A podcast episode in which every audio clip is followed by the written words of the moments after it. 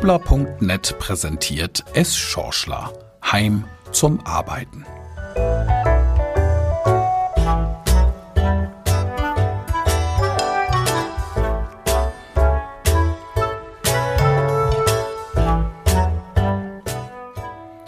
S. Schorschler gehört im Grunde zu den Vorreitern des Homeoffice.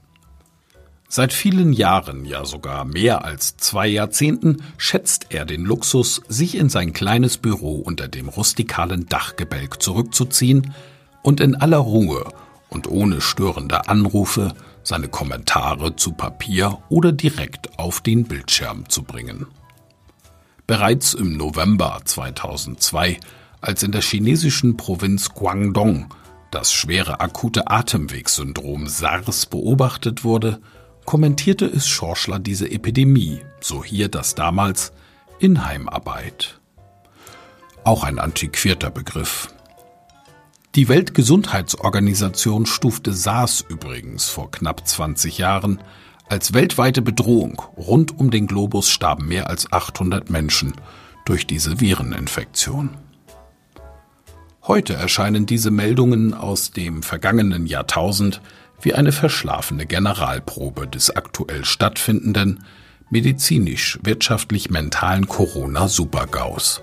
Nach allerlei leichten und harten Lock- und Shutdowns, Ausgesperren, Maskenpflicht, Kontaktbeschränkungen und Handelsverboten steht aktuell das Thema Homeoffice ganz hoch im Kurs. Aber auch hier das inzwischen übliche Bild. Dieses Arbeitsmodell wird nicht in all seinen Facetten beleuchtet und analysiert, was Sinn macht und was nicht. Nein, wir brauchen ja Gesetze, mehr Bürokratie, mehr Pflichten, sonst klappt das alles nicht, meinen ein paar ganz schlaue. Zum Beispiel Frank Ulrich Montgomery, der Vorsitzende des Weltärztebundes. Nicht alle Betriebe, die es könnten, lassen ihre Mitarbeiter zu Hause arbeiten, schimpft er und fordert Strafgelder für ignorante Arbeitgeber. Kurzer Zwischengedanke. Achten Sie bitte einmal bewusst darauf, wer inzwischen alles fordert. Es gibt keine Vorschläge, kein Wunsch auf Unterstützung, keine Hoffnung auf Anerkennung und keine Bitte um Zusammenhalt und einen gemeinsamen Weg. Nein, es wird nur noch gefordert ist natürlich nur ein Wort und für viele wohl nicht der Rede wert. Es Schorschler stürzt sich aber immer mehr daran. Aber das nur am Rande. Zurück zum Homeoffice. Bußgelder für Firmen, so Montgomery, dürfen kein Tabu sein. Trotz Lockdown gäbe es immer noch zu viele persönliche Kontakte und zu viel Mobilität. Für den beruflichen Bereich heiße das, alles was irgend geht, ins Homeoffice zu verlagern. Ohne Zweifel wird der Trend von zu Hause aus zu arbeiten sich auch nach Corona fortsetzen. Auf der einen Seite hat die plötzliche Umstellung an den heimischen Schreib- oder Küchentisch für viele mehr Flexibilität geschaffen und in der Breite besser funktioniert als erwartet. Auf der anderen Seite überfordert die neue Situation viele Arbeitnehmerinnen und Arbeitgeberinnen. Sven Hannawald, ehemaliger Leistungssportler und aufgrund seiner Burnout-Historie auch Botschafter der Offensive psychische Gesundheit. Der drei Bundesministerien für Arbeit, Gesundheit und Familie bringt einen Homeoffice-Führerschein ins Spiel. Ergonomie am Arbeitsplatz, feste Pausen für Bewegung, die Life-Domain-Balance, also die Trennung von beruflichem und privaten, Entspannung, Achtsamkeit, Methoden zum Stressabbau und auch die virtuelle Führung der Mitarbeiterinnen auf Distanz.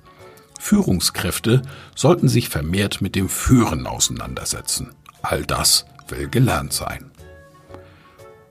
Ums Schorschler hat sich nie jemand gekümmert. An einem Homeoffice-Führerschein wurde noch nicht einmal ein Gedanke verschwendet. Und trotzdem klingt diese Diskussion und die Ideen zum Arbeiten in den eigenen vier Wänden mehr als sinnvoll. Denn es gibt einen ganz großen Unterschied.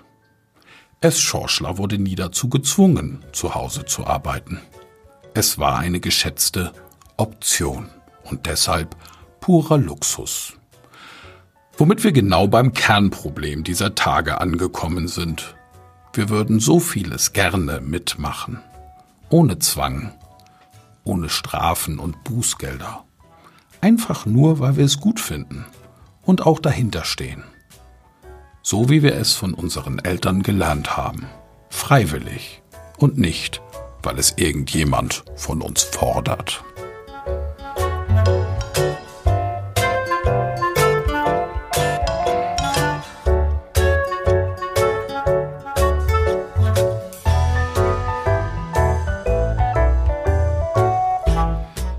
Das war Es Schorschler, eine Produktion von wobla.net, gesprochen von Michael Ehlers. www.der-rhetoriktrainer.de Bis zum nächsten Mal.